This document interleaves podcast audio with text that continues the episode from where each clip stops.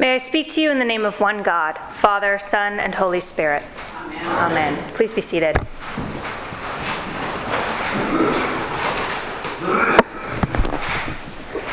When I lived in Alexandria, which is very close to the Washington, D.C. area, I had a chance to attend a baptism in Washington, D.C. at a very large Baptist church. And during the baptism, there were three people being baptized that day. And one by one, they each came up to the microphone and told their story. They gave a testimony.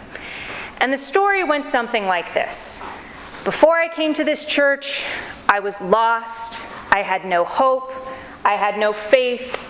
I was addicted to drugs and alcohol. And curiously, all three of these people expressed issues with drugs and alcohol. And they said, But then the light of Christ touched me, and I became saved. And this is why I want to be baptized today. It was very interesting to me as an Episcopalian to observe this ritual and to see how each one had pretty much the same story. And they all told it in succession, and then they were dunked into the big tank.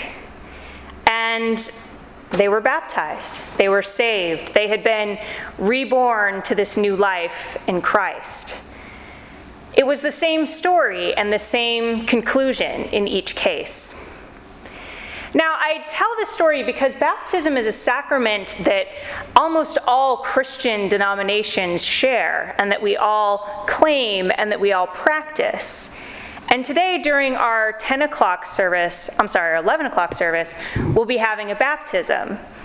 And I thought this would be a really good opportunity to explore what that means to us as Episcopalians. And our scriptures today give us some really unique insights into what that can mean for us.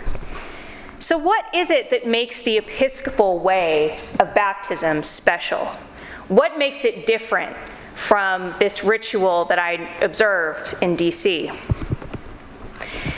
To sum it up, I would say that the sacrament of baptism, as we practice it in the Episcopal Church, is a cycle. It's a constant cycle of invitation, it's a cycle of action, and it's a cycle of renewal. And we're going to think about those three points through the lens of our scripture today. So, today, in our services here at St. Paul's in Benicia, we are practicing this ritual of invitation in a radical way. We're opening our circle ever, ever wider to include Liam, who is our sweet little baby getting baptized at the later service. This circle was opened to us at some point in our lives. This circle of church, this circle of community. And today we're passing that forward to Liam. We're saying, You're welcome here. We're saying, This is your place. And this reminds me of Jesus and the Syrophoenician woman. She was not a Jew. She was not someone that Jesus thought he had come to minister to. When she challenged him, and he said, No, I cannot free your daughter from this demon, and she challenged him, Jesus was opened. His circle was opened. It was made even wider to include people who weren't a part of his own lineage. This strong and witty response that she had to him, to his closure, was the thing that opened him up even further. And then what did Jesus do immediately after this event? He went and he opened another person. He opened the ears and the tongue of this man who had been impeded his whole life. So Jesus participates in this cycle of opening, being opened himself by this Syrophoenician woman. He then goes out to open others. And that's the practice that we do in baptism. We open ourselves so that we may spread our message and open others to this life of Christ. The second thing that we do in baptism that I think is very important is we participate in a cycle of action.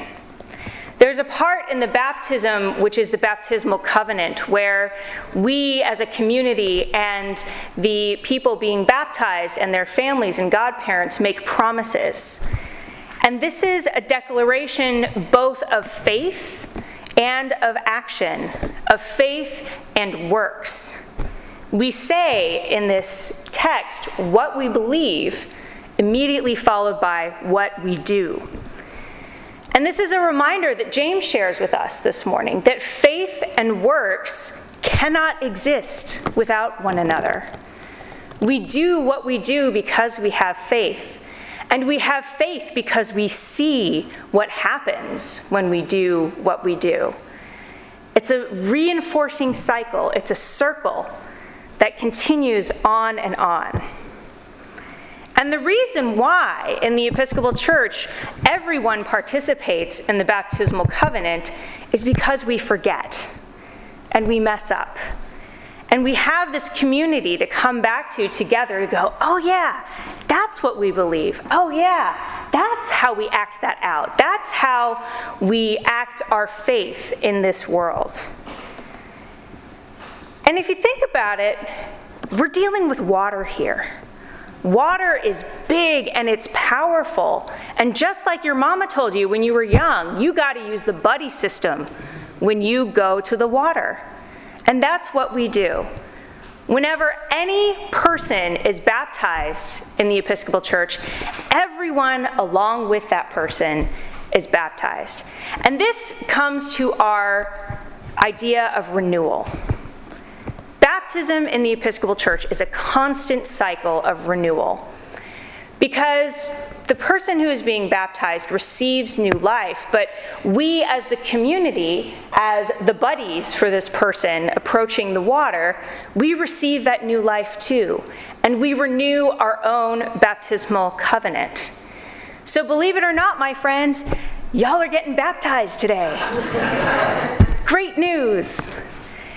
So it's an important aspect of who we are as a church. We don't do this alone. We don't take on the task of living in this world by ourselves.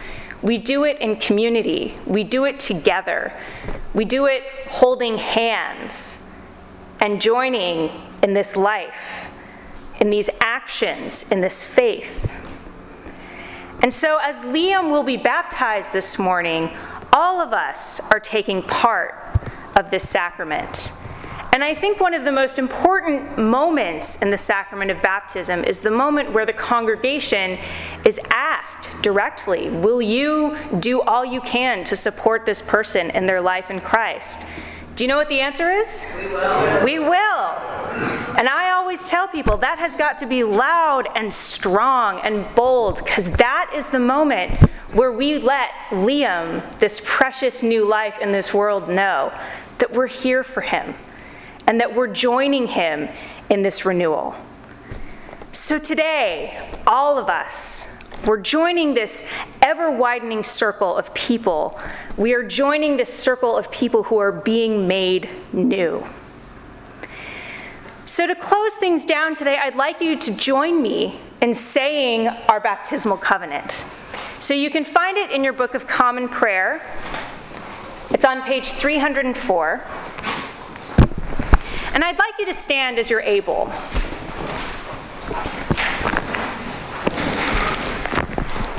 And as we do this this morning, take a moment in your heart to remember your own baptism. Remember that you have a place in this cycle of invitation of action and of renewal. My brothers and sisters in Christ, do you believe in God the Father? I believe in God the Father Almighty, creator of heaven and earth.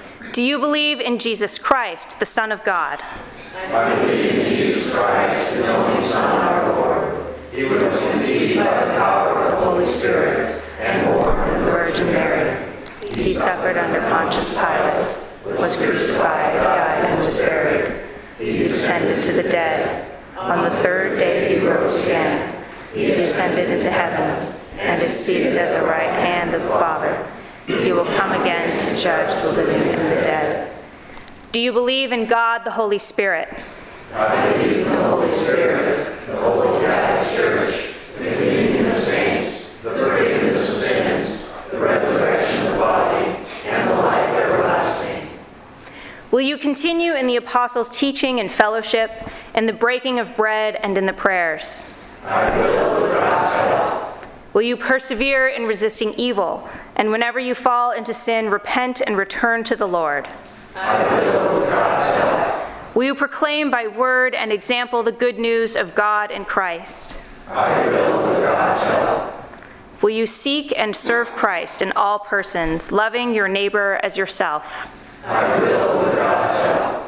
Will you strive for justice and peace among all people and respect the dignity of every human being? I will with God's help. May it be so. Congratulations, you've been made new. Amen.